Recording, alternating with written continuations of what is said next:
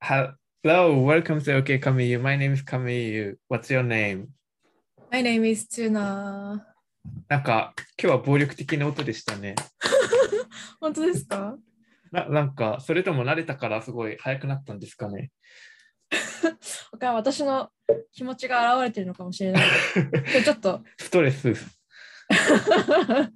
そうですとか、そうですね。気持ちがすさんでるので。 あ本当ですか。なんか音楽に現れてました今日は。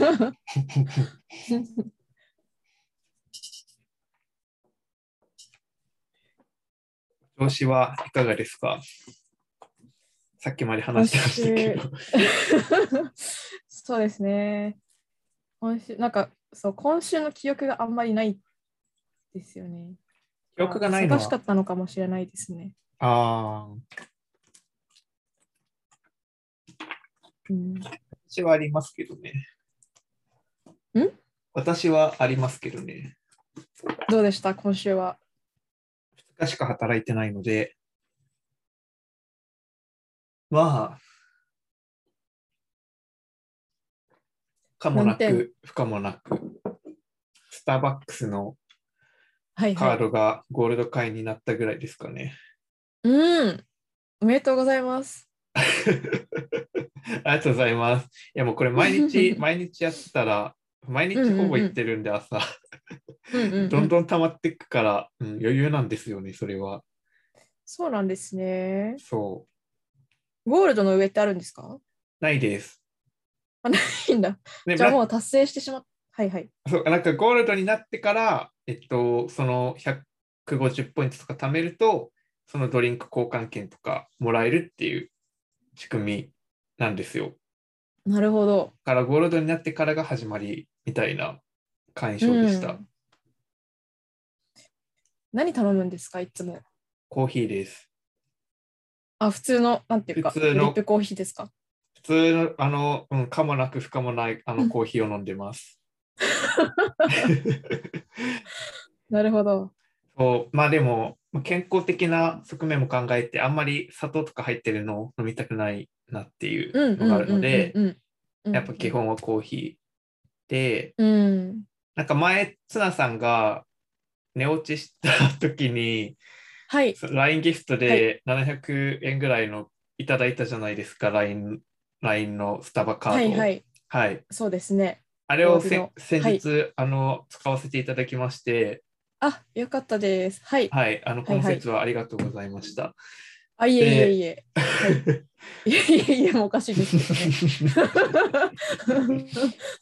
はいはい。あれ使った時は、その700円って枠で一杯じゃないですか、あれって。そうですよね。あれ、お釣りが。そうそう、お釣り来ない。はいはい。だからコーヒーは一番損するあれなので、うんうん。私はホワイトモカのおお。一番大きいサイズでも700円には到底たた足りないので、はいそはいれ。を豆乳に変更して、今回は頼みました。おーおー。けど一はつミスったなって思ったのが、もう一つエスプレッソのショットを追加しておけばよかったなって、後になって思いました。ホワイトモカって飲んだことないかもしれないですね。結構甘めな感じですか。あ、本当ですか甘いあいやです。甘い。うんうんなんかホワイうんなるほど。エスプレッソにホワイトチョコと、えー標準だうんうとんスチームミルク、あったかいミルク入れてみたいなうんうんうんうやん。つです。なるほど。あれ結構難しいですよね。やっぱこのトッピングとかいろいろ。うんみんなどうやって決めてるのか謎ですよね。うん。えやったことあります結はい。ありますありますお。でも意外とそんなにしないですよね。1個の値段的には。50円とかうん。 100円とかでしたっけあれ。そうですね。基う本ん50円だし、無料のカスタマイズのソースとかもありますよね。そうですよね。うん。そうそあとクレーム多めにするとか。う。うんうんうんうん、うん。いや、なんかそこまでするほどかなみたいに思って時間はやんないんですけど。 なんか私はその私もよくあるんですよその700円のやつもらってあ、へえ。余っちゃうけどお金的にはでもすなんかすごいそのフラペチーノとかをがあんまり好きじゃないからどうしようってなる時があるんですけど、うんうん。そういう時は割となんか店員さんとかに聞いてるかもですねそのフラペチーノは嫌なんですけどみたいな わがままを店員さんに言うんです。へただえなんかそのやっぱそのスタバの店員さんってそういうなんかエデュケーションじゃないハイリーエデュケーションじゃないですかあ英語がーハイハイリーエデュケーション、エリケイティッド。エエディケイティッド、はそうでい。すだからそうそうなんかあの割と快くこうおのおののおすすめを教えてくれますね えー、何を勧めされたんですかそれは、えっと、私はですね、あの期間限定の、はい。前をちょっと話したかもしれないんですけど、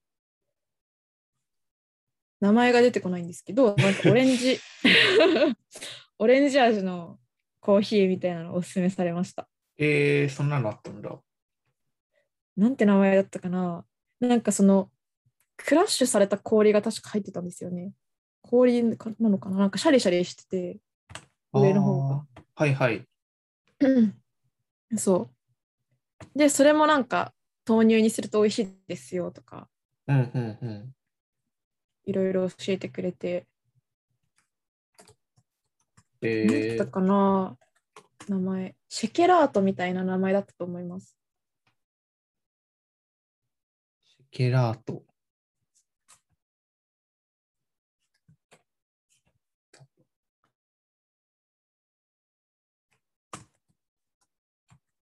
そう、あ、ギラートこれですね。ダブルトールラテシェケラート。これ美味しいんですよね。スタメンに入れてほしい。そうそう。それをおすすめしてもらいました。なんか自分じゃ本当 確頼まかなに。いなって思ったから、そうなんですよ。たまには弾いてみるのもいいなって。えー、えー、すごい。さすが です。私聞何けがなさいすかがも、かそんな。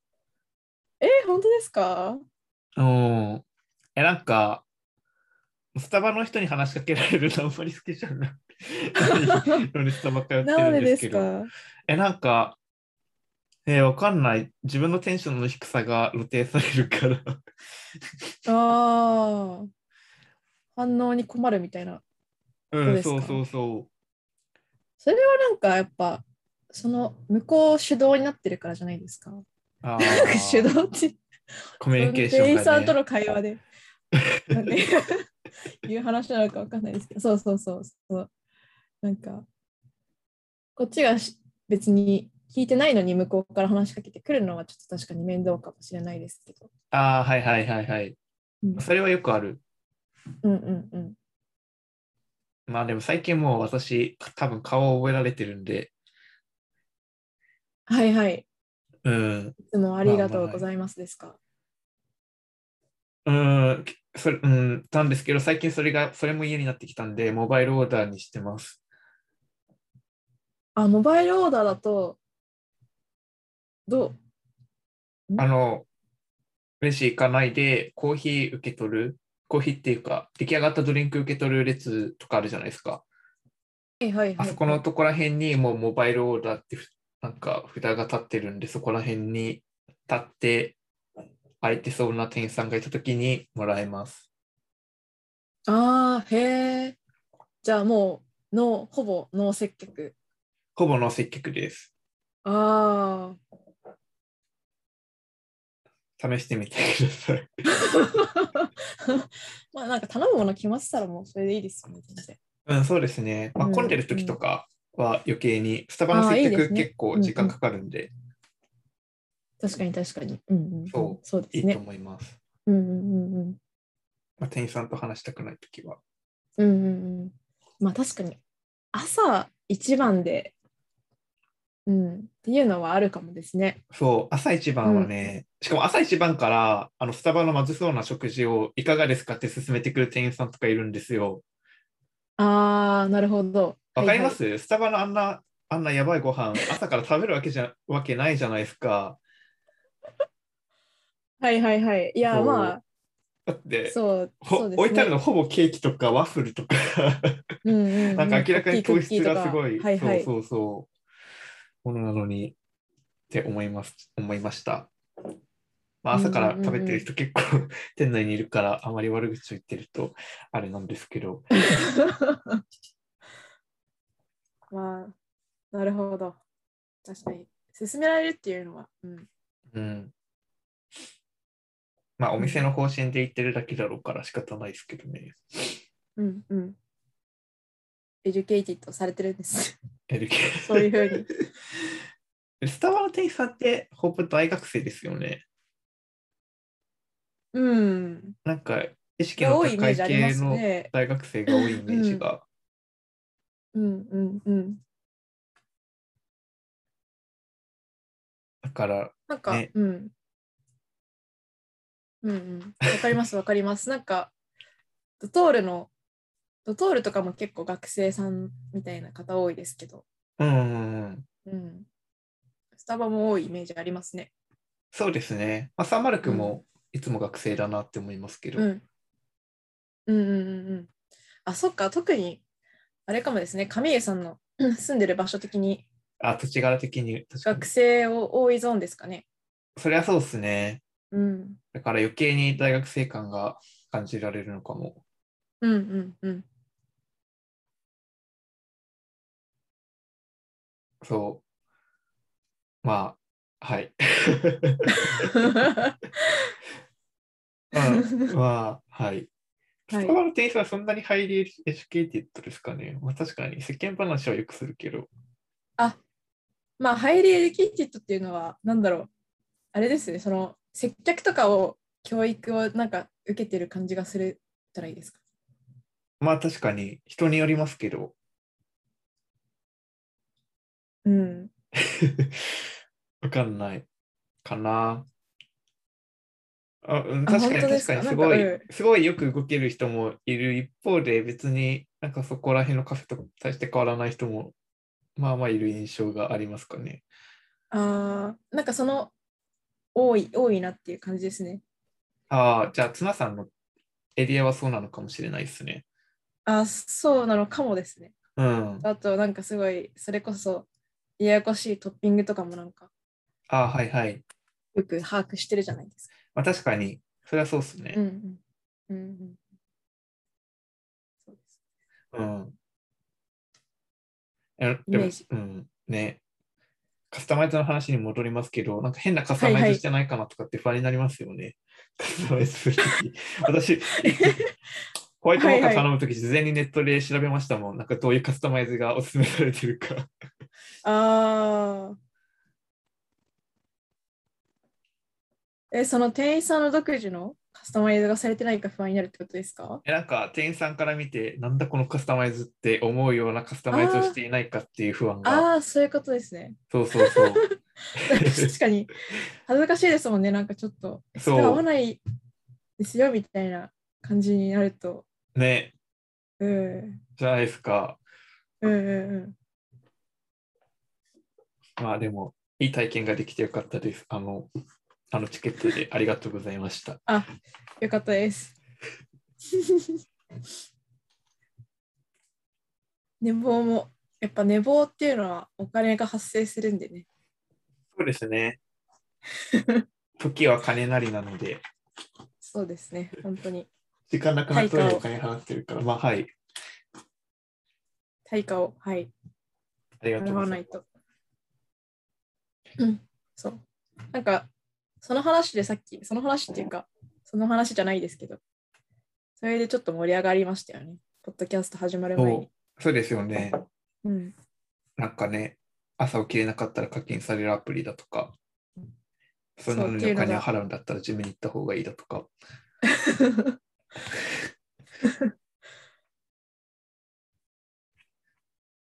時は金なりですね。はい。はい、ということで、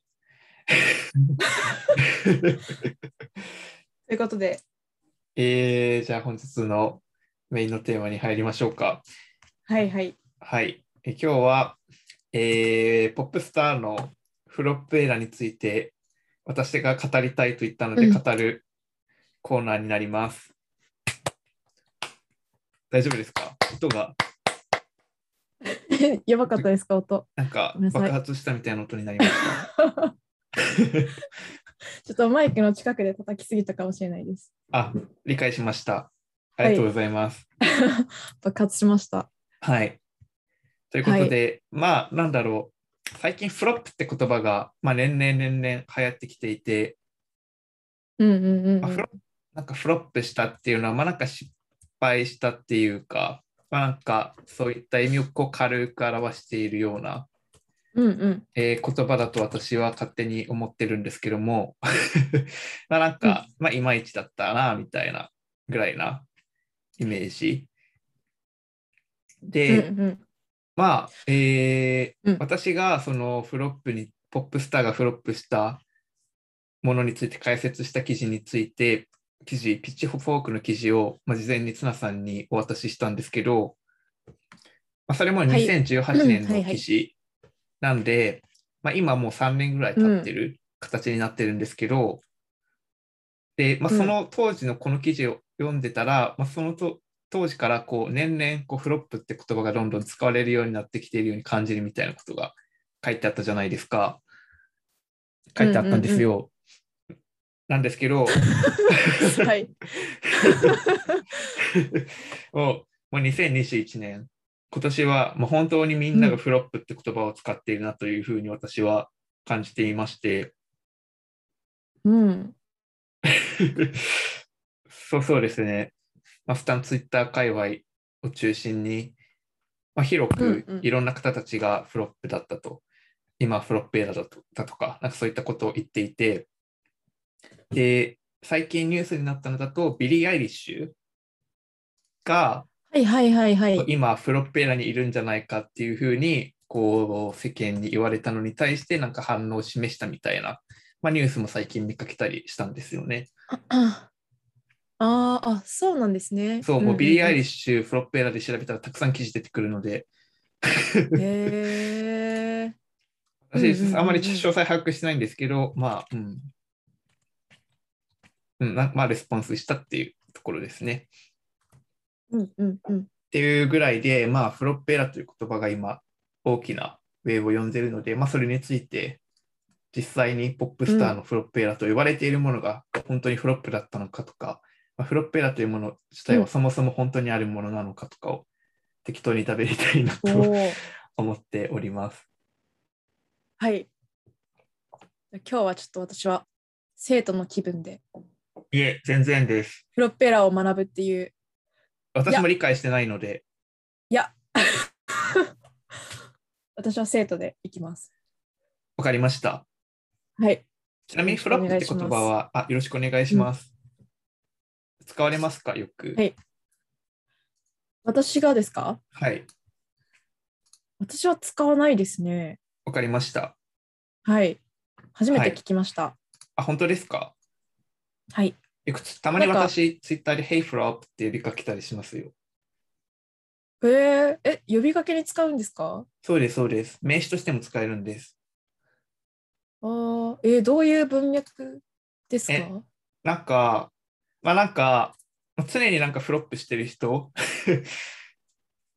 うんに対しうんてうん呼びかけるときに、あなたはいつもフロップしてる人だねってことで Hey Flop って言うんですけど、まあ、ほん本気でその人のことをフロップだと思ってるわけではなくて、うんうんこう冗談交じりというか、ああ、なるほど。ちょっでとからかう感じで。そうそうそう。自分自身もフロップなんですよ。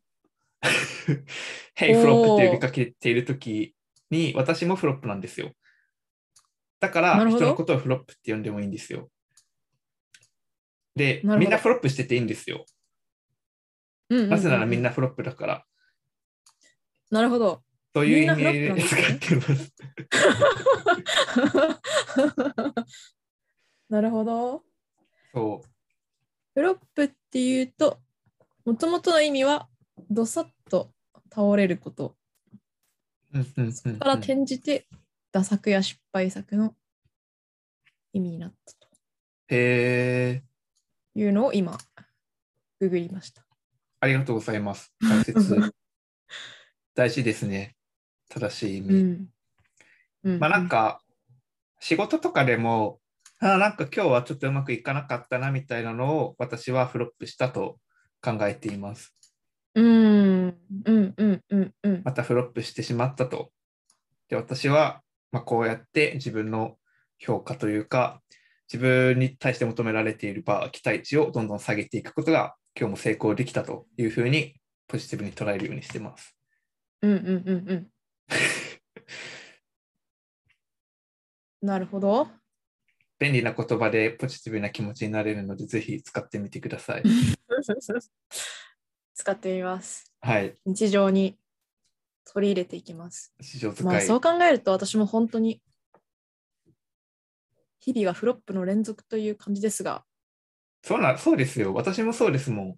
日々フロッそうプでしてますす。よねこのポッドキャストもフロップだし。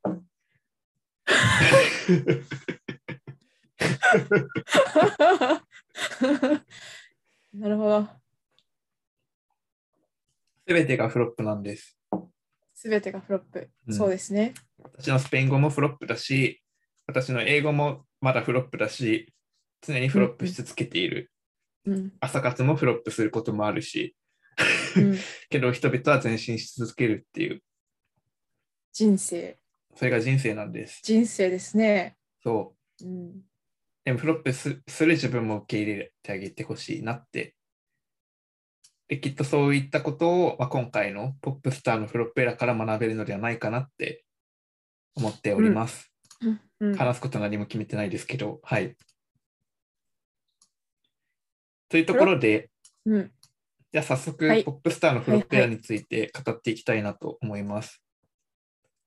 はい、でまずは、やっぱよくそのフロッペラを語る上で、よくうん、やり玉に挙げられるレディー・ガガ様についはいてはいお話をしていければなと思っております。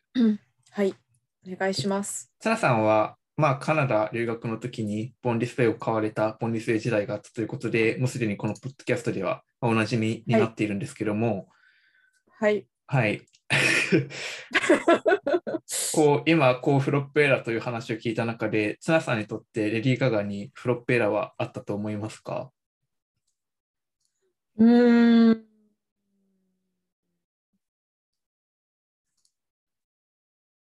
どうなんですかね。まあ、あったんじゃないですかね。なるほど。それは具体的にどどのあたりの時期がフロッペーラだと思われますかうーん。ためらってますか言うのそれとも本当にわからない感じですかうーん。まあ、すごい、ちょっと、思うところありますけど、はい。でもどうだろう、なんかすごいちゃんとこう追いかけたわけじゃないので、はい。ちょっと発言を控えようと思います。あ、承知しました。はい。まあなんか、でも一般的にこう言われているのは、まあ、アートポップの時期と、まあ、ジョアンヌの時期をフロップだという人もいますね。うんうん。で、まあ、アートポップは、まあ、Born This Way の次のアルバム、2年後に出たアルバムなんですけど、まあ、うん。 Born This Way が、まあ、シングル曲、まあ、どれも大ヒットしたのに、まあ、比較する。あと、アルバムも、まあ、1周目で100万枚超えたとか、まあそれにはいはい比較すると、まあ、アートポップは、シングル的には、アップローズしか、えー、まあ、ヒットしなかった上に、まあ、そうの、ん。アップローズ自体も、そのボンリスウェイのシングル、ヒットしたシングルに比較すると大したヒットではなかったっていうのが、まあ、まずあるんですよね。うん。で、まあ、アルバムの売り上げ的にも、やっぱ前作に比べると結構劣るものだったと、こう言われております。ちなみに、はい。これはちょっとさっきも話したかもしれないですが、はいなんかプロペラはえっとなんかその商業的なはい。割と意味合いで使われるというか売り上げが単純に伸びなかったみたいな意味合いですかね。そうですね。ただ、うん、多分その使い方っ的なところも人によってまちまちな部分はあると思ってて、なんでなんだろう。まあ基本はだからセールスとかヒットシングルがあるかどうかみたいうんなところになってくると思うんですけど、まあ要はインパクト、うんインパクトの問題とかも、うんうんうんだからその感覚的なところもあるんじゃないかなって思いますね。うんうんうん。なるほど、なるほど。うん。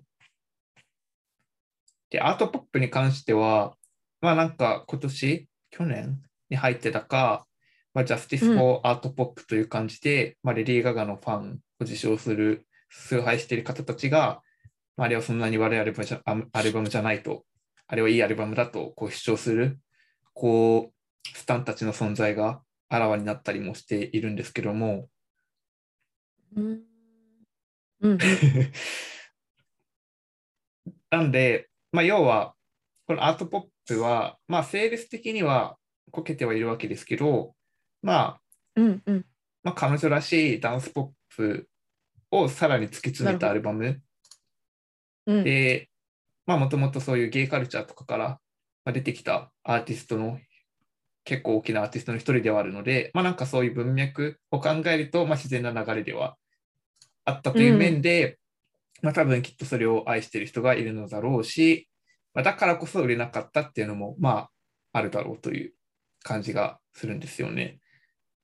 うんうんうんうんうん。なんで、だからこういうアートポップ系、アートポップみたいなアルバムを評価している人からすると、多分次のアルバムのジョアンの方がフロップなんですよね。なる ほど。なるほど。確かにでも言われ、そういうことなのかもですね。うん。うん。ジョアンヌは何を評価してるかそうそうってとそこですね。うんう。。だから人によって違う感じはしますよね。うんうんうんうんうんうん。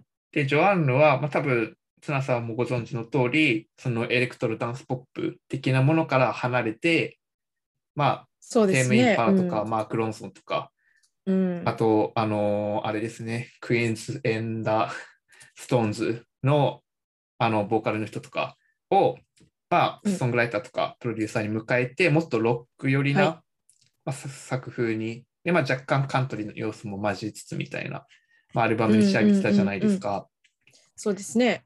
だから、で、まあ、セールス的にも、まあ、ファーストシングルうのんパーフェクトイリュージョンは、まあ、まあ、割とこけたと言っても、まあ、セールス的にはこけたと言って過言でもないですし、うんうんまあ、唯一あるのは、まあ、ミリオンリーズンズが若干売れたぐらいうんではあるので、まあ、セールス的に考えれば、これもアートポップと負けず劣らずの、まあ、フロップではあるうんので、そのアートポップを敬愛する人たちがこれをフロップと呼ぶのもわかるんですけど、うんうんまあ、一方で、多分これって結構レディー・ガガにとっては重要なアーティスト的なこう成長変化の過渡期にあるアルバムで、まあ、多分批評家からの評価もそんなに悪くなかったし、うんうんうん、なんかまあ今の次のあのスター誕生、アスタイズ・ボーンのあのサウンドトラックでやっていたような、ああいう、まあ、若干アコースティック主体にしつつみたいな、んそういう、もうちょっとオーソドックスな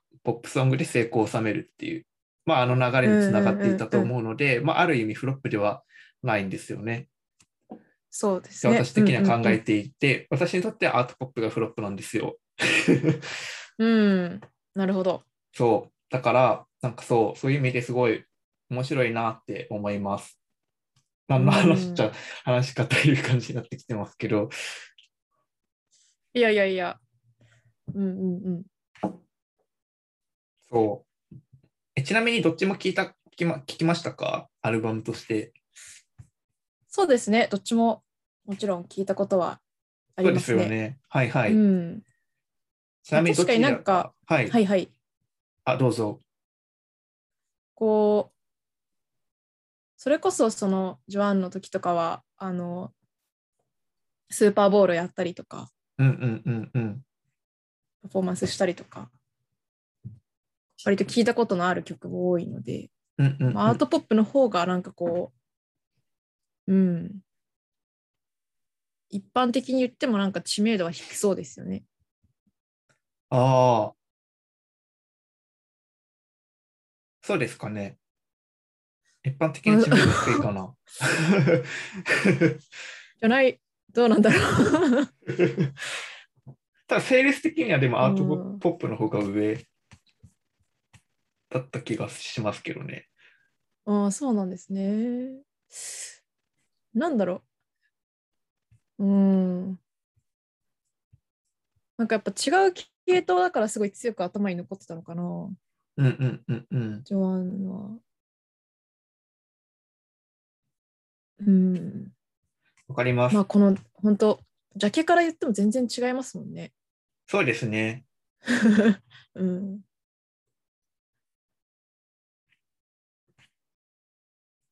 うん。そう、セールス的にも、あ、でも大して変わらなかったよ。ごめんなさい。うんうんうんうん調べたとこ。ろ、10万万、10万枚の差だった。うん。あ、うん。なんかアートポップの方がやっぱ落差がすごかったですよね。ボンリスウェイと比べての。そうなのかもですね。やっぱりそう考えると、うん。ものすごく売れたアルバムの後に、また売れるものを出すっていうのはうん。難しいところではあるのかもしれないですね。うん。まさにそうですよね。レディー・ガガはもう、ザ・フェイムで売れてからどんどんうなぎを登り、で、うん。ボンリスウェイですら若干アンダーウェルミングうん。なイメージが個人的にはあって、うんうんやうっん。ぱフェイムモンスターがやっぱすごかったっていうイメージが私は強いんですよね。バットロマンス、テレフォン、アレハンドロってああき、て。うんうんうんうんうん。あの強力なシングルに比べると、まあ、個人的にはボンリスウェイのシングル曲は若干予想の範囲内の曲みたいなうんうんうんうん。イメージで、まあ、売れたのは売れたけど、で、そっからのアートポップだから余計にもう予想の範囲内みたいな、なんかそういう Z とか、うん。なんかうんマリオンとかそういう EDM 系の人とコラボして、うん、みたいなうんイメージはありましたね。うん。なんか、あれですかね、やっぱ同じ、そのなんていうか、系統のものを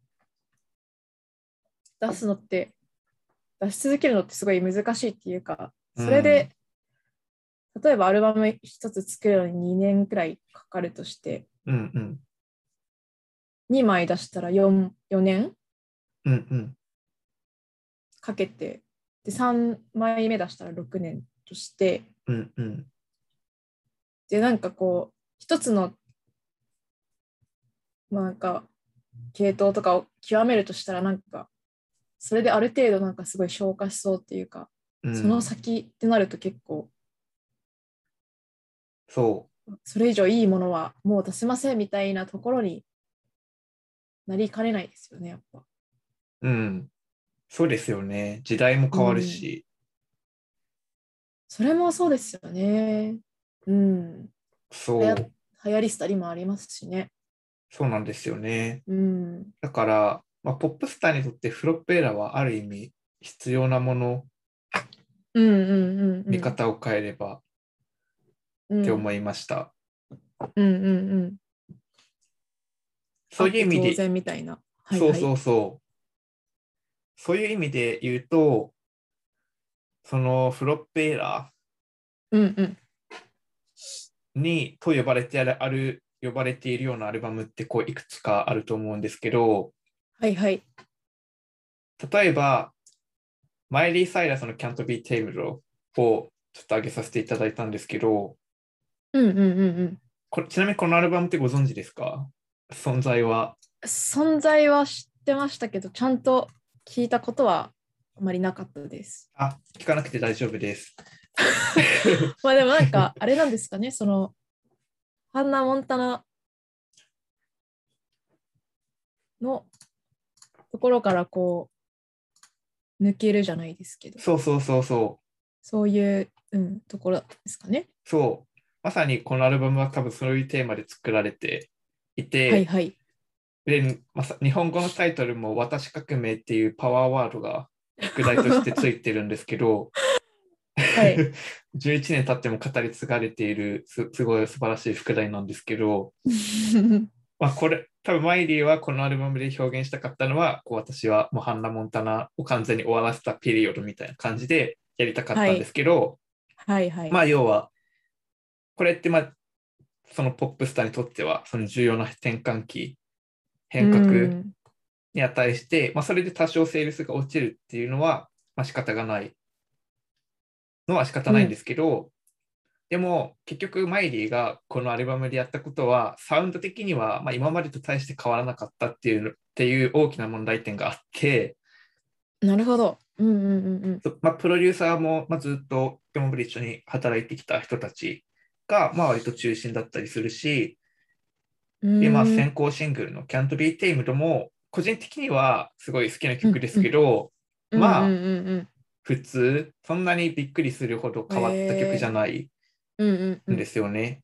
うんまあ、若干レディー・ガガが売りその頃2010年あたりの曲なんで、まあ、レディー・ガガの世界線に若干足を突っ込んだ程度の衝撃度 みたいなうん曲なので、まあ、これは正真正銘のフロップと考えてよいかなと思っています。まあ、セールス的にもフロップだったし、それで。。 うんうんうん。で、実際にマイリーが本当に変革を起こせたのは、その次のアルバムの We Can't Stop とか、レッキンボールが入ってるバンガーズ。うんうんで、もうビジュアル的にも刷新して、まあ、曲もいろいろ違う方向性を試してみてっていう時代に突入するので、そう。っていう話ですね。うんうん。なんか本当にこう、ジャケを見てても、垢抜けてますよ ね。キバャンプビーバンガーズチでームから。そうですね。そう。あの時は本当にハンナ・モンタナのイメージを抜け出すのに必死だったんじゃないですかね。うん。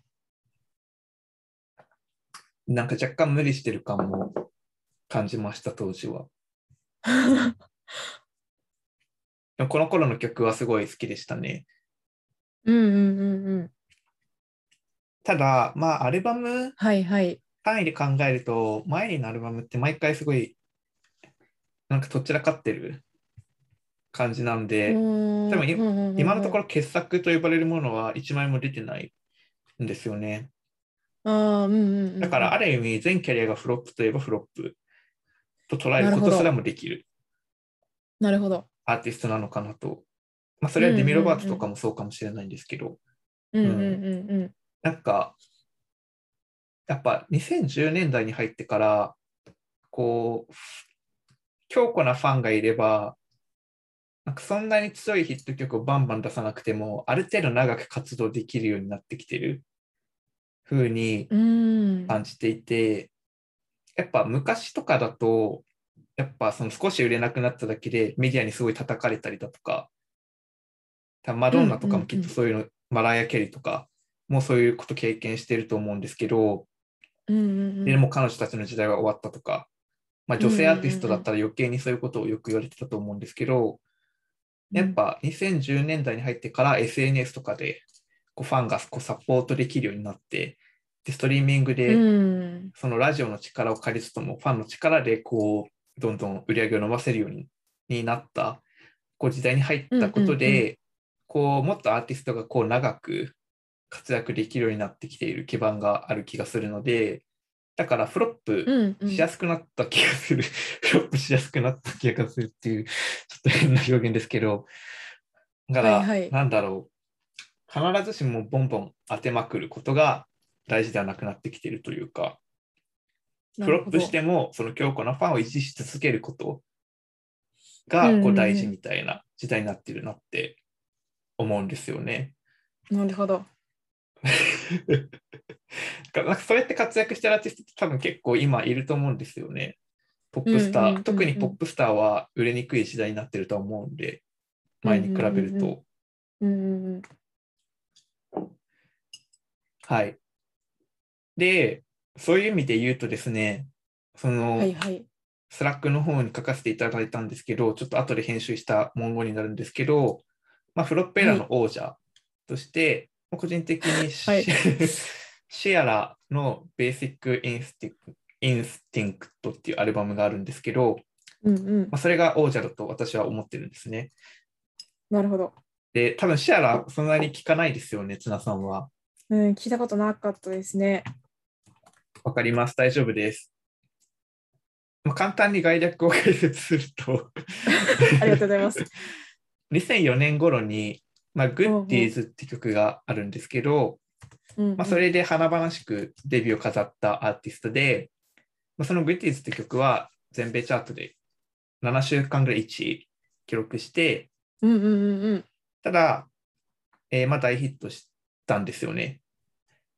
で、その前にアッシャーの家って曲があるんですけど、うんうんまあ、それが、それもすごい、年間ナンバーワンレベルの、まあ、大ヒットになってる曲で、まあ、それで流行ったジャンルとして、クランクビーっていうのがあるんですけど、うんうんまあ、なんか南部の、その、えーなんだろうクランクっていうビートと、まあ、ヒップホップ系のビートと R&B を掛け合わせたような音楽っていう風に、まあ、当時は言われてたんですけど、うんうんうんで、まあなんかそういう音で売れたんですけど、まあそういうサウンドがもうこの後一気に流行らなくなる時期になっていくので、うんまあシアラ的にはもう同じような音では勝負ができないから、まあどんどん音を変えていく必要があったんですよね、チェンジアップしていく。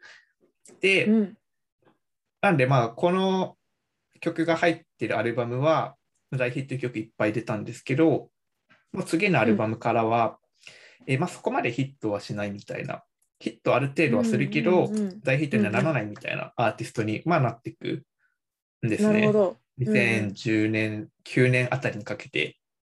うんうんうんうんでも当時は、まあ、リアーナも出てきて、どんどんこう、はいはいはい急上昇していた時期だったので、まあ、余計にシアルが、まあ、霞んでいくみたいな構図に。うんなっておりましたとうんうんうんうんなるほどまあ、うんうんうんとは言っても、まあ、この頃に2004年あたりに現れた女性 R&B ポップスターとか言われる枠の中で消えていったアーティストはまあたくさんいるので、まあ、生き残ってるといえば生き残ってるんですけど、うんはいまあ、そんな感じになりましたと。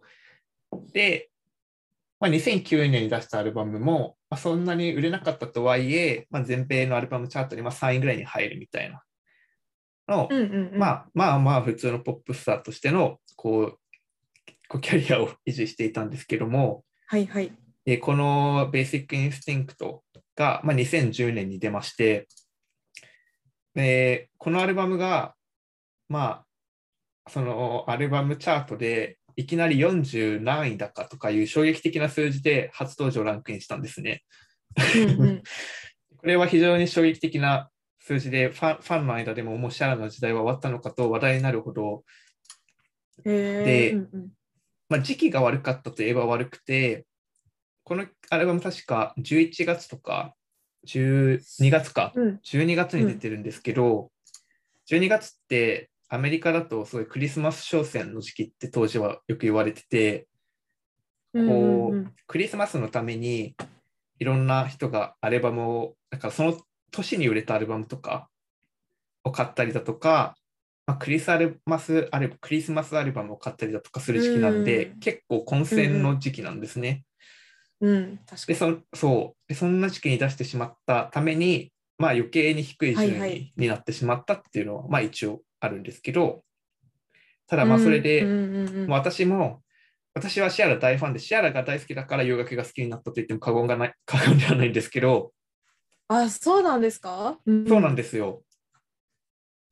なんですけどもあもうシアラの時代は終わったと思っていたんです ね。すはいはいただ意外にもシアラは今も生き残り続けていまして、はいまあ、2019年にもアルバム出してますし、こう2010年代通して、まあ、ある程度のヒット曲がちょこちょこ出てるんですね。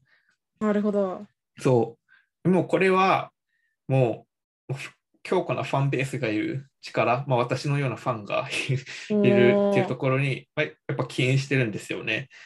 へえで、さっきおっしゃってたやつですねそうなんですよ。うんうんベーシックインスティンクトは、まあ、フロップして、で、2013年に、まあ、ボディーパーティーって曲が、まあ、一応シアラにとっては久しぶりの大ヒットになって、で、それが、えっと、えー、まあ、しかもよ、なんだろう、ジャンル的にも、2013年頃って全然 R&B が流行ってない時期だったんですけど、うんえうーんまあ、フューチャーをプロデューサーに迎えて、当時付き合ってたんですけど、まあ、フューチャープロデュースで、こうおーあ90年代の、そうなんですすよ。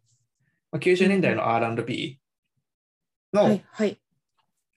えーマイマイあのマイブーって曲があるんですけど、それをサンプリングしてうんうんうる、すごいスローテンポな R&B ソングで、まあ、こんなの売れる、売れないだろうと私も出た時思ってたんですけど、はい、はい。これがまさかのヒッタイヒットになったというところで、まあ結構株を上げたのですね。へえ、うんうんうん。で、ただ、とは言いつつ、まあこの曲が入ったアルバム、シアラは、まあ、そんなにアルバムチャートで貢献、検討してなくて、まあ、初週で2位にはなったものの、まあ、そんなに大ヒットと呼べるほどのものでもなくて、で、まあ、次出したアルバムとかも、まあ、そんなに大ヒットはしていないっていう状況が続いていると。なので、フロップし続けてるんですね。うんうんだけど、なんだろう、まあ、極単位で、アルバムはそんなに評価高くないアーティストではあるとはいえ、まあ、極単位で、そのボディーパーティーとかもすごい、当時ピッチフォークもすごい評価してたし、まあ、なんか比較的こうずっとファンいつつ、いろんなメディアからも一定の評価を勝ち得ているアーティストにこうなっていて、なんうん。か、うんうんうん。こういう、なんだろう、売れ方というか、キャリアの進め方みたいなものの、うんうん、ある意味、新しい指標がこう出来上がったなっていうイメージを勝手に持っています。へえ。なので、フロップしても全然問題ないんです。フロップしてうんうも、んこう長く活動し続けて、こう一定のリスペクトをもらえるアーティストに、まあ、人間になれればいいという、すごい教訓を私たちに与えてくれているなと思っています。うんありがたいで すね。そうう。やっぱ、レシアラも結構ツイッターとか見てると非常にポジティブな人柄を垣間見える人ではあるので、へえうんうんやっぱね、突き進んでいくことの大切さをシアラから学びました。なる ほど。シアラはもともと何で好きになったんですかは、ラブセックスマジックって曲ですね。へえ。ジャスティン・ティンあバスレティンティーンクが。バあ、はいはい。そうそうそう、フィーチャリングされてる曲です。今となってはそんなにですけど、あの VMA ジャパンをたまたま見てて、それで知りました。へえ。VMA ジャパンって何ですかあの MTV がやってるアワードの日本版へえ。が今もあるか知らないですけど、当時はありましたね。あって、それを見たんです。ああ、何何年ですかね。2009 2009年です。年。12年前12年前。おお。神湯青年が。そうなんです。へえ。まあ、まずタイトルが衝撃的だったっていうのもあるんですけど、日本のスタンダードから考えると、うん。でやっぱ、うん。日本でこういうサウンドはなかったのでうんうん。っていうのはありす。ましたね。うんうんうんうん。シャーラは本当になんか出会ってよかったアーティストです。へえ。決してすごい超名曲がいっぱいあるわけではないと思うんですけど、で一般的にはフロップしてるときっと世間的にもね、思われてると思うんですよね。うんうんうんうんだけど、私だけがこうシアラの価値を知っているっていう気持ちになれ る。なるほど。そこの送っていただいたピッチフォークの記事にもうあ、そうシ。アラのことが言及されてましたかね。うん、結構長々と後半の方書かれてましたよね。そうですね。やっぱすごいファンベースがあるあるのではないかと思いますね。うんうんうんうん。なんだろう、あまりにも、しかもシアラ、2011年あたりかな、リアナと喧嘩してて、ツイッターで、ああ、そうだったんですね。 そう、なんかはいはいリアナにすごいバカにされたんですよね、多分シアラが、シアラのキャリアを。そなんですけど、で、まあ、うなんだ。やっぱリアーナはどちらかといえばネガティブ系のアーティスト、 なんかそのジョークも割と暗いダークなジョークを多分言いがちな多分そういう人なんだと思うんですよねもともとが。はいはい。シアラはどちらかといえばもうただただポジティブみたいなタイプのアーティストだから単純にぶつかったっていうのはあると思うし、なるほど。なるほど。まあ、デビュー時期が近いっていうのもあるとは思うんですけどね。うんうんうんうん。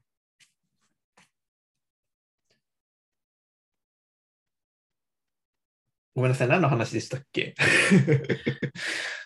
えっと、 なんだななんでその話を今したんだっけあれ神江さんがいつ出会ったんですかっていう話になってシアラと。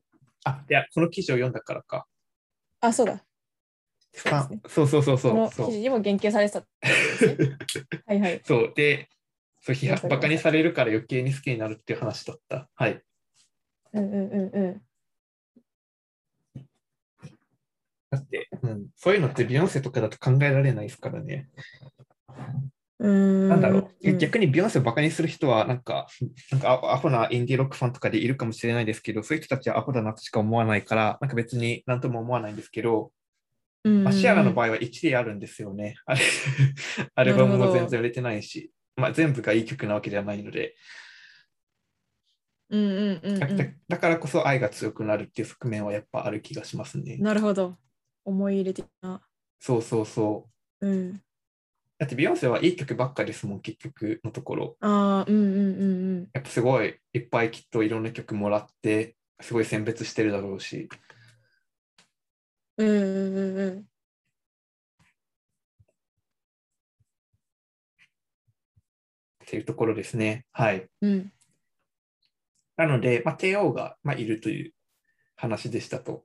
うん、うん。で、まあ、最後に、やっぱフロップエラに見えるけど、まあ、実はフロップエラでないアルバムというのが、まあ、存在しているという話で、うんうん させていただきたいと思うんですけど、はいはい。まあ、セールス的には、まあ、落ち込ん若干落ち込んでいるけど、ああ、はいはいはい。でも一般的に評価が高くて、でしかも、まあ、今後のキャリアにつながっていくアルバム、まあ、まさにさっき、マイリーの時に言及していた、なんかそういう意味のあるフロッペラっていうものがあると思うんですうよんね。うんうんうん。でそういうアルバムとしてはあいげたはのいが、はい。まあちょっと思いつく限り適当にあげたんですけど、まあ、ビヨンセのはい4ってアルバム、これうん2011年に出たアルバムで、で、そのビヨンセのセルフタイトルアルバムとかレモネードが出る前のアルバムで、はいはい。これはしかもシングルレディースとかが売れて、まあ、本当にヒット曲量産してた時期の後に出たアルバムなんで、まあ若干微妙な時期に出た作品なんですけど、でこれ前10年前のヒット曲振り返る回でも語ったと思うんですけど、うんうん。えーまあ、そんなにヒット曲も出なくて、まあ、なんかレモネードとかみたいに絶賛されてるわけではないんですけど、まあ、でもすごい昔の R&B をこう現代的に解釈して光を当ててこうすごいセンスよくまとめ上げた素晴らしいアルバムで、なんかこれがそだうですかねらこそ、うんそうまあ、今のビヨンセとかレモネードとかのアルバムの評価もあるかなと思ってるので、てか、このアルバム聞いたことありますかありますあります。あ、よかったです。こそれう、が商業的にあんまり成功してないっていうのを、あの成功してないというか、他のアルバムに比べて微妙っていうのを知らなかったです。そうですね。成功は、うんまあしてると思うんですけど、結局ビヨンセなんで。うん。た だ、セールス的には多分一番目立たない感じだったと思いますあーねそう。なんですね。そうで、多分、で、シングルヒットがやっぱ全然なかった。そういうアルバムだったせいで。ってのが一番大大きくて、多うんうん分一般的にはあんまりこのアルバムの曲とかって知られてない気がしますね。うん、あーそう、そうなんですね。そうそう。まあ、ファンだから、ファンが多いから、まあすごい知られてる曲多いけど、っていう感じだと思います。このアルバムすごいんですよね。もうフランク・オーシャンをもうんうんう。うんそのチャンネルオレンジ出る前にソングライターに迎えてたりだとか、あとはももうういいうん。朝、はい。 そうあ、。いえいえ。はいはいはい。あ、いえ、すいません。とか、うん。まあうんうなんんか、いろいろ音楽的な旅路を結構していて、カウントダウンとかうんはうんうんすすごい曲だし、あんな曲誰が他に歌えるのかって感じな曲なんですけど、うんうんうん。すごい、あれも70年代、80年のファンクとか、あそこら辺の音楽を現代風に解釈した素晴らしい曲だし、そう、っうんていうところですね。うんうんうん。はい。で、まあ、他にもいろいろあって、で、まあ、これは微妙ですけど、まあ、リアーナのレイティッド R っていうのがうんうん一うん般的なフロップエラに多分見えているものかなと思っていて、リアーナのキャリアについて、ツナさんがどれぐらいお詳しいかわかんないんですけど、 その前に出たグッドガールズ・コンバットが、うんまあ、アうんンブレラとか、そのテイカーバーとかディストビアとかが入ってる、まあ、大ヒットアルバムで、2007年ぐらいに出たんですけど、まあ、それがあったことで、まあ、リアーナはすごい大ブレイク、本格的にしたっていう形になってて、ただ、うんうんうまあん。その後の2009年の初めに、まあクリス・ブラウンに暴行されるっていう事件があって、うんでそこからの初アルバムっていうのが、まあこのレイティッドアルバム、レイティッド R だったんですね。うんで、まあ、ファーストシングルがいきなり暗いバラードのロシアンルーレットって曲で、まあ、イギリスでは売れたんですよ。リアーナイギリスでは大人気なんで。うんだけど、まあ、アメリカではそこまで売れなかった曲で、まあ、なんか若干、今まですごい、ファーストシングルからどんどんヒット飛ばしてたリアーナを考えると、まあ、割と、なんか、静かめなチャートアクションだったアルバムで、うん。うんただ最終的には、ルードボーイっていう全米一の大ヒット曲を、 まあ、サードシングルか、4枚目のシングルあたりで下してて、うんうん。はいるって感じなんですけど、まあう、んセールス的にもこう盛り上がってきたタイミングだったので、まあ、若干落ちたみたいななるほど。時期なんですね。うんうんでまあ、しかも次のアルバムが Loud、Only Girl とか S&M とかが入っているあのアルバムで、さらに We Found Love って続くんで、っていう感じなんですけど、うんうん。まあ、でもこれも、やっぱこの、こういう、この時期があったからこそっていうのが、あったからこそ、その後のリアーナの、うんその輝かしい、なんか弾けるダンスポップって感じのが生えたっていうところがあると思うので、なるほど。まあ、大事な時期だと思うし、その、はいはいレイテッド R であえてその、まあクリス・バランに暴行された事件をこう暗示させるような、こう音楽的な世界観を出したうんことで、これ2010年にエミネムとのコラボソングで「Love the Way You Lie」って曲があると、あるんですけども、はい。まあそれが DV について歌った曲なんですね。うん。でそれが全米チャート8週ぐらい1位になって、まあ、大ヒットしまして、うんうん。でもそれでもう余計にもうリアーナの株がさらに上がるという、まあ、エミネムの株も上がったんですけど、その時に。っていう形になったので、そう、まあなんか、すごい、レティット R のあの暗い世界観がなければ、ラブ・ザ・ウェイ・ユー・ライがそこまで入ってたかもわからないし、はい、うんうんうんっていうのを感じて、やっぱこれもフロッペラではないなという結論に至りました。なるほど。はい。であと有名なのはブリトニーのブラックアウトですね。うんうんうん。で、これは多分当時相当メディアからも叩かれてた時期に出たアルバム。で精神的にもすごい不安定で、かわいそうなところだったんですけど、まあきっと当時はフロップだと言われてたと思うんですよね。うんうん。今までのアルバムと比較してもそんな大ヒットシングルはなかったんで。だけど、うんうんまあ、今は、こう、今10年経って、10年以上経って、やっぱこのアルバムは素晴らしいという評価にまあ完全に変わっているので、うんうんで、まあ、ブラックアウトは、まあごめんなさい、ポッドキャストでもう何回か語ってる気がするから、ち ょっと省略させていただきますけど、うんうんまあ、まあ、ポップミュージックの世界を完全に変えたアルバムといっても過言ではない、衝撃的なアルバムなので、うんうんはい。まあ、なんデンジャー、ティンバランドと一緒に、そのプロデュースとかやってるデンジャーってプロデューサーがいて、当時流行ってたんですけど、まあジャスティン・ティンバレックとのコラボレーションで、まあ、その前に、まあ、大成功してて、はいはい。でまあ、そういう R&B な感覚取り入れつつ、まあ結構うんうんまだそこまでエレクトロポップが流行ってなかった頃に、こうエレクトロの要素を結構、このアルバムでは取り入れてて、で、うんうんうんまあ声も結構加工してたりだとか。で、プラスあで、ーははい、いはい。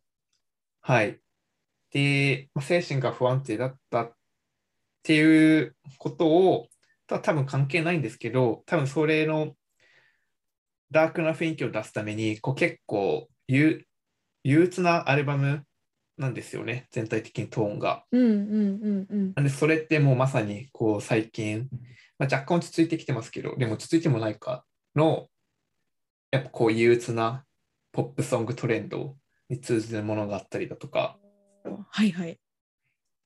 すると思うので、やっぱなるほど。完全にポップミュージックを変えたアルバムだなと思います。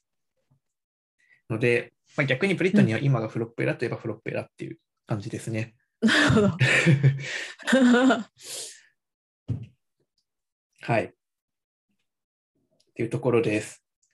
まあ、あとは、まあカーリー・レイジェプセンのエモーションとか、なんかこの記事にも書いてありましたけど、ロードのメロドラマとか、まあ、きっうんとうんうんセールス的にはその前の大ヒットアルバムの「Call Me Maybe」だとか「ロイヤルズ」とかが入ってるあーはいはいのと比べるとフロッペラだと多分一般的には思われてるんですけどまあご存知の通りすごい評価が高いアルバムじゃないですかうんうんうんだからこういうのも結局フロッペラには入らないという意味で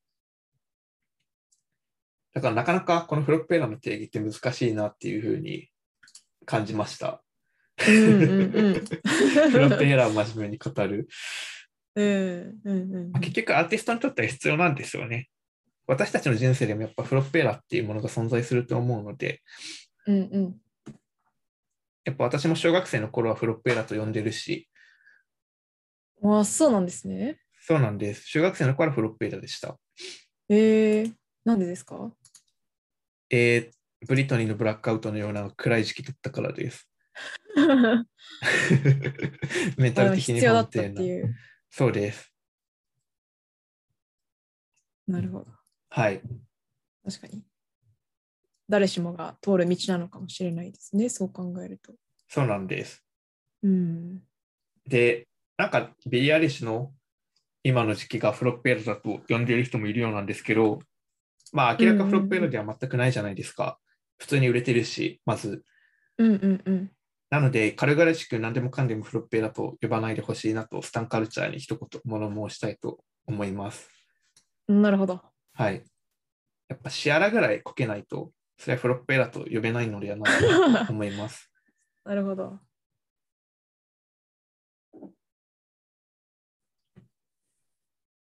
えー、本当ですね。ビリー・ライリッシュ、NDA が音楽チャートで1位にならなかったから。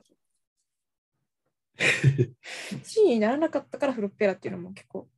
そう、しかもシングルですよ。うん。まあシングルで初登場1位になること自体が難しいので、ただの無知なんですよね。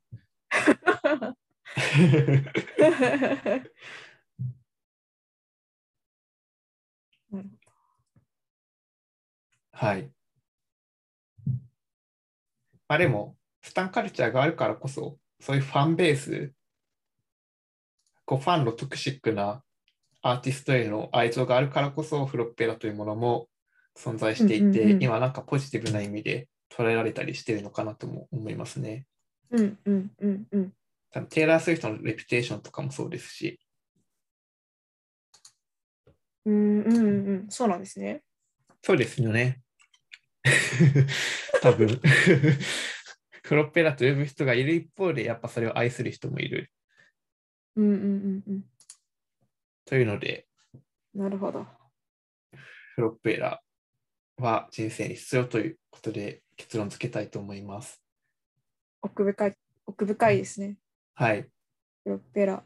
ちなみにフロッ、ツナツナさんはフロッペーラ人生でありましたかプロペラ。中学生の時はプロペラかもしれない。そうなんですね。それはなぜですかうん。なんか小学校からやっぱ中学生に入って、はい。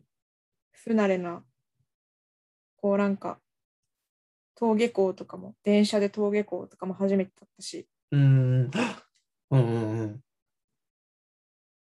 大丈夫ですかいや、それを考えたら私も中学生フロッペーラだったかもしれないとか、ちょっと思い始めました。そうなんかあんまりこう自分、まあ、思春期ですよねだからうん。うんなんかこう自分のこともあんまり分かってないしうんうん。まあでも必要な時代だったなっておお、思いますね。そうですね。うん、確かに、そんなこと言ったら中学生の時とか毎日フロップしてた気がする。う なんか何考えてたかってあんまり覚えてないですけど、え、なんか私は自転車を駐輪するようにもらってた100円玉を貯めて音楽、 あの、伝えのレンタル代に当てることで頭の中は必死でした。えー、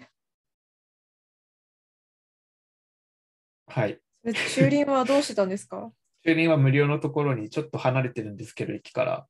あそこに止ーめてました。えー、そうなんですね。そう。なんか涙ぐましいですね。涙ぐましいですよね、今考えるとう。ん、うん。すべてがフロップです。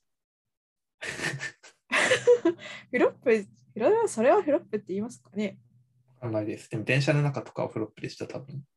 うん今考えるとやばいですよね。あんな満員電車毎日乗ってたのが信じられない。うん、本当ですよね。そう。なんかもうあれだけで病気になりそうでした。てか、あれだけでもう鬱だった気がする、電車の中で。うん。私なはりませんなんか人はい。なんかちょっと電車と変わっちゃうんですけど、私はなんかすごい人見知りだったんで、とにかえくはい、中学の時はもう割とそうですね。なんかその思いがありますね。思いっていうかー、思い出あがー人見知えり。はいはいはい。今ってもう人見知りじゃないじゃないですか、どちらかといえば。そうですね。どちらどうなんだろ う。あそんなこともないですけど。あそうなんですね。あんまりでもそういう言われたことないかもです。うんうんうんうん。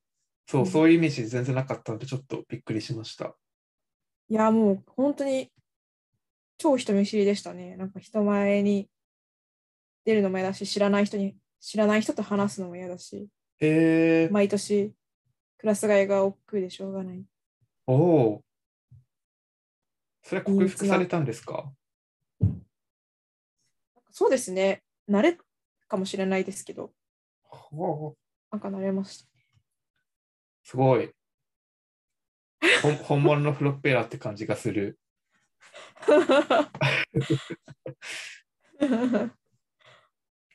陰鬱な少女時代。かっこいいです。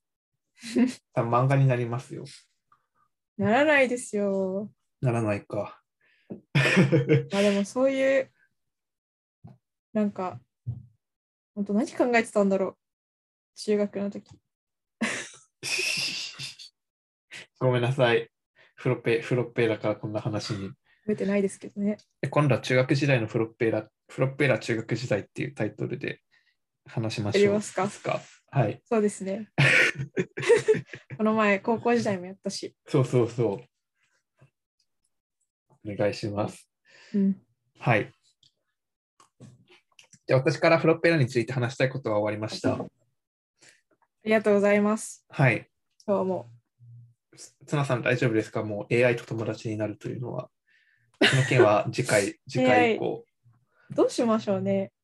そう、なんか、突然その AI の話が出てきてしまったんですけど、あの、なんだっけ、名前、エアフレンドか。はい。エアフレンドっていう、その、まあ、誰かが作った LINE のサービスみたいなのがあってですね。でこれで、こう、チャットボットみたいなのを作れるんですね。で、自分でその AI を育てられるんですけど、これを私のその AI と、あと神湯さんの AI を作ったら面白いんじゃないかと。そっか、会話させられるのか。そうです、そうです。で、あなんかその AI 同士も会話させられるらしくてはいはい。私の AI と神江さんの AI を会話させていただきたいです。あじゃあ今度やりまし ょう。じゃあ私も育成しておきます。ああ、ありがとうございます。育成して、えじなんかゃあ、は。はいい、あ、どうぞな。んか、この育成がでも大変かな。難しい。まああれいいでんじすゃないですね、か。ポッドキャストで話した内容とか学習させたら面白そうだけど、大変あそー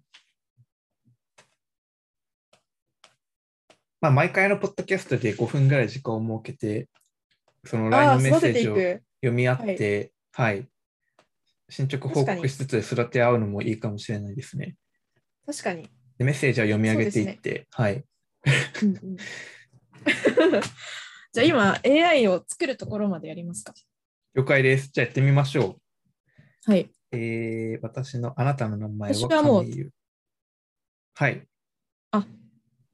そうですね。じゃあ私も作ります。作成。はい。神優です。でも、エアフレンド意外と反応が遅いですよね。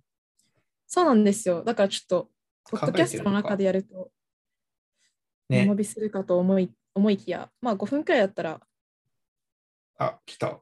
いいかも。そうですね。 AI の作成。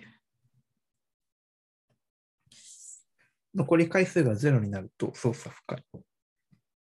あ、そうなんですか。わそかれっんない。て、あ確まあ、かユにーザーが多いときだけか。初めて今300利用されるか。はい。それってあれなのかな今377ってなってるんですけど、これが0になったらうん。終わってしまう。あんまり無駄打ちはできないですね。そしたら。そうですね。よくわかんないけど。反応の遅さにしびれを切らして、はい。 4回くらい作成を押しちゃ ったの で。嘘4カウント消えました。なんかもう一回やった方がいいのかな。よくわかんないや。まあいいや。あ、AI の名前を送信してください。え、作成すればいいんですか今作成してます。あ、なんか、なんだこ紙入れれ。て何でひらがなですかひらがなです。私はカタカナにしよう。ツ ナ。 え、出てくるんですかあ、出てこないか。え、これ何意味わかんない。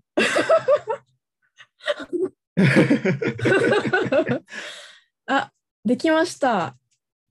何がですか AI が。あ、AI ができた。 うん。え、あ、なんかこれって、今なんか、うんうんうん。ちょっとお待ちください。バーチャル背景を。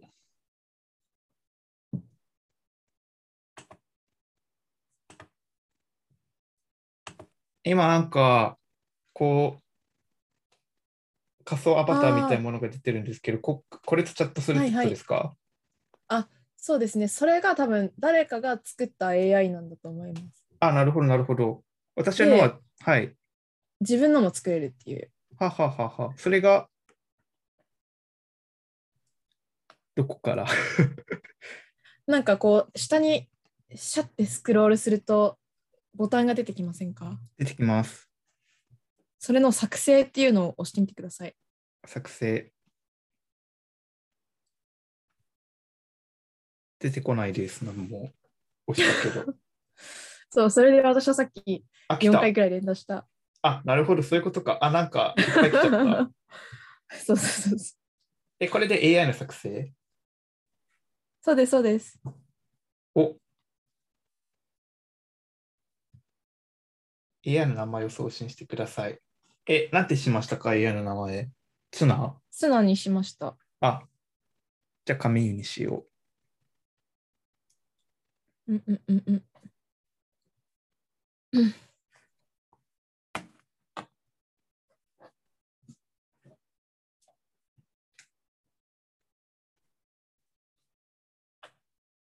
一瞬トイレ行ってきてもいいですかじゃあ私も行ってきます。わかりました。皆さんも、皆さんいたもだ、いて聞いてる皆さんも、 はい。はい、トイレ行って、トイレタイムです。はい、ミュートしますね。なんだこの服。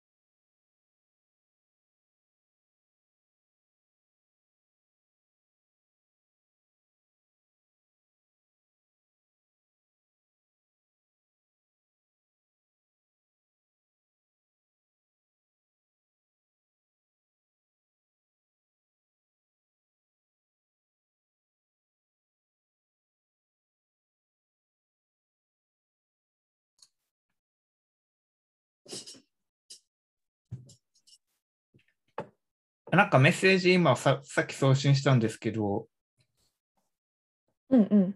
返信が返ってこないのは普通ですか多分帰ってくると思います。なるほど。待たな反い応と。待ちですかね。うん。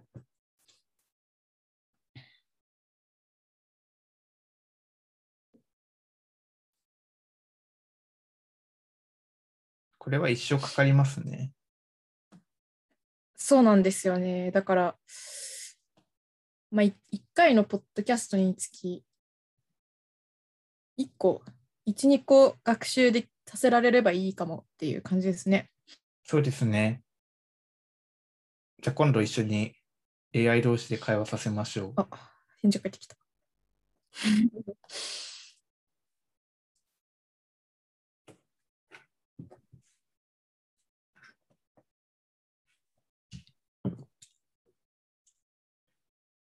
元気って聞いたらめっちゃ元気です。わら、そちらはっていう返信が返ってきました。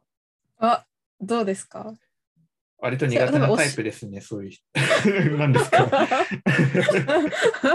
え、どこが苦手なんで すかえ、めっちゃ元気です。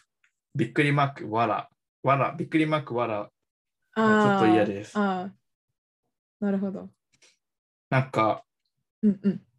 すごい、なんかデートアプリをやってる気分にさせられて、ちょっとイラっときました。なるほど。え、だって友達に対してそんなこと言いますか言わないですよね。うんうんうん。言わないかも。元気って聞かれたら、いや、疲れてるって感じですよね。それあれじゃないですかその教えるっていうのをしたら教えるっていうのもあるんだ。それで自分だったら何て答えるかをあー AI に教えるはいはいはい、そはうするい。と私好みの「神ユナイズ」どうされたそうですそうです育っていくへえ私は「こんにちは」って送ったら「こんにちは、お久しぶりですね」って来たこれはまあ、へかもなく不可もないーはいはいはい。元気ですよって返したら、それは良かった。びっくりびっくり。最近暑いから体調には気をつけてね、びっくりってきました。うんうん。これでデータアプリだったら会話は終わりますね。うん、質問で返さないからってことですか そうですね。いや、わかんないです。適当に言いました。じゃあ、育てておきますね。今度会話させましょうんそうですね。え、プライベートの時間に座ってますかう。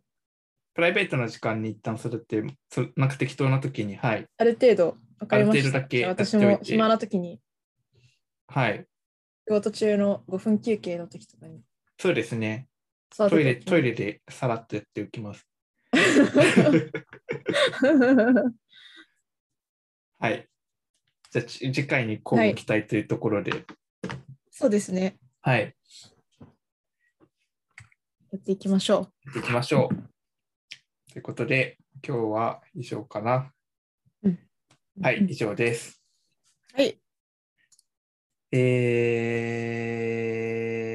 えーちなみに10年前のヒット曲を振り返る回前回うんのうん再生回数が低調なので、皆さん聞いてくださいってここで言ってもそうなんですかそうなんですせっかく頑張って曲を全部ぶち込んでいったのに、そうですね。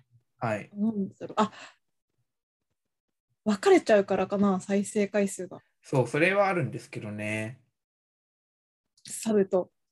そそれ足してもう低調不調ですですね。はいけど、まあ、宣伝してないので気づかれてないという可能性もなるほど。はい。でも、どんなにフロップしようと、このポッドキャストはいつまでも続いていき ます。今はフロップエラーなので仕方ないんです。これこれからなんで。そう、やっぱりこういうところも必要。そう。こういう時期がないなると、そう。ポッドキャスバストバスしない。はだっい。たら聞いてくれるんだろみんなどうやって宣伝するんですかね。 気になる。ツイッターだけだと限界ありますよね。う。そうですよね。ツイッターが面白いからといって、ポッドキャストじゃあ聞こうとはならないだろうし。なんかそんなに別にバズらせたいわけでもないですけど、なんかもっと聞いてほ しそうですね。せめてツイッターのフォロワーぐらい は。い。そこしか今 リスナー層がいないので、そうですね。ハミーユさんのフォロワー頼みのところはある。そう、完全にフォロワー頼みです。しかも毎回聞い、多分毎回同じ人が聞いてくれてる気がする ので、その方頼りみたいになってる、このポッドキャストは。あその方のだから繁忙期が今なのかもしれない。そうですね、ちょっと皆さんお忙しいのかな、 今そうそう捉えるようにします。うん、まあでも今後ですね、今後、もっと私もウェブページ作りもちょっと進めていって、いろいろなコンテンツと組み合わせていけたら面白いなって思います。いいですね。いいですね。うん。ツナさんもぜひ 何か やっや何か案があればぜひ組み合わせていくのでお願いします。そういえば質問来てるのかな来てないですよね。来てる見てみましょう。はい。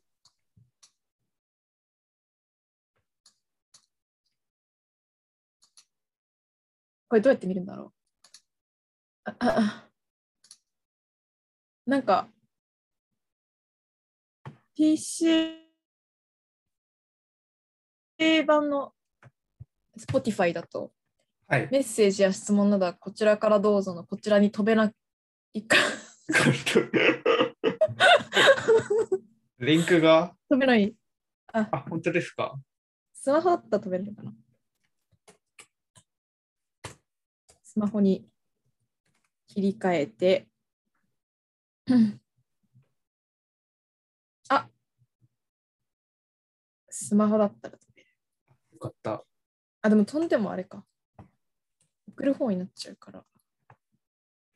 意味ない。回答。あー回答、回答。リンクどれでしたっけ今送ります。けど、ああなりかがったとうでございま。す。ああ、悲し い。 お母さんが悲しがってるので、ぜひメッセージください。お願いします。やっぱタイムタイムラインディーバスのマンネさんが一番強烈でしたね。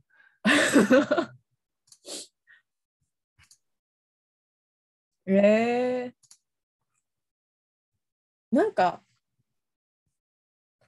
どうすればいいのかなんかもっとあれなんですかね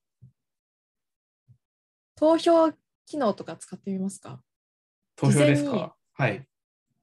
ツイッターとかで。あ投票してもらってそうはでいすそうです、ツイッターまあツイッターだったら投票したらあれですよね多分分かっちゃうから結果がちなみに何を投票してもらうんですかうーん、それを考えないといけないですね。でもそしたら、投票したら気になるじゃないですか。ああ、なるほど。それで聞いてもらう。あの何の作戦テーマになったか。何の、まあ、テーマでもいいですし、はい。なんかこれ、これの中で、あ、あれどうですかちょっとこの、 ポッドキャストの中で話すことあるかな ただ漏れですけど、なんか、オーバーレイティッド、アンダーレイティッドとかの時に、 はい。皆さんに投票してもらう事前に。おおあなたはどう思いますかっていう。でそ確れかでに結果も集計してみつつ、私たちのものを論じていく。おお素晴らしい。あじゃあ私 ややっていきます、ツイッターで。あさらっとやっポたッドキャストと関係なさそうに。関係あるって匂わせた方がいいんですか匂わせなくていいより。いえ、匂わせたくないってことです かや、わかんないです。匂わせた方が聞いてくれる。マーケティング的に言えば思います聞いてくれる。あ、わかりました。やっておきます結。果は、結果は、結果はポッドキャストでみたいなるほど。はい。 け結果はポッドキャストで。というか、私たちの評価はポッドキャストでっていうことですかね。な。あ、そ それでもいいし、なんか投票したら、その集計結果、はい。オーバーレイティッド何パーセント、アンダーレイティッド何パーセントみたいな結果はを、ポッドキャストで話す。はいはいはいはい。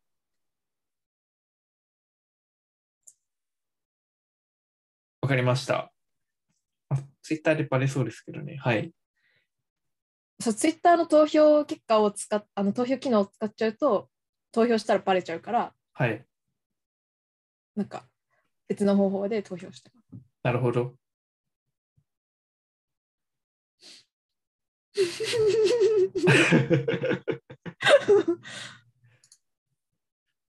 じゃあ、こう交互期待ということで、はい。そうですね、ちょっと考はい。えてみましょう。考えましょう。はい、はい。ということそういうでこ、とも。そういうことを準備しています。でもね、もうこのポッドキャスト始めて半年ぐらい経つから、そうか、あれそういうことが。てか、前回何何の話しましたっけてか、私まだ上げてないんですよね、多分。えー仕事を、仕事をしてしまって、えっと、あれですね、多分高校時代について語る回です、ね。あ、そうだそうだ。はいはいはい。 はい、上げときますうん。私がサボってただけです。はい。ありがとうございます。そっか、半年、そうですね。そう、もう半年ぐらい経ちます。すごいな。すごい。継続は力なり。そうですね。なのかわかんないですけど。力、力になってるのか、なんなのか。けどなんかなんだかんだ朝活ができてるしこういろんな話をできてお互いの知見が深まっている感じが一致していて非常にそうですね。いい感じではないでしょう かね。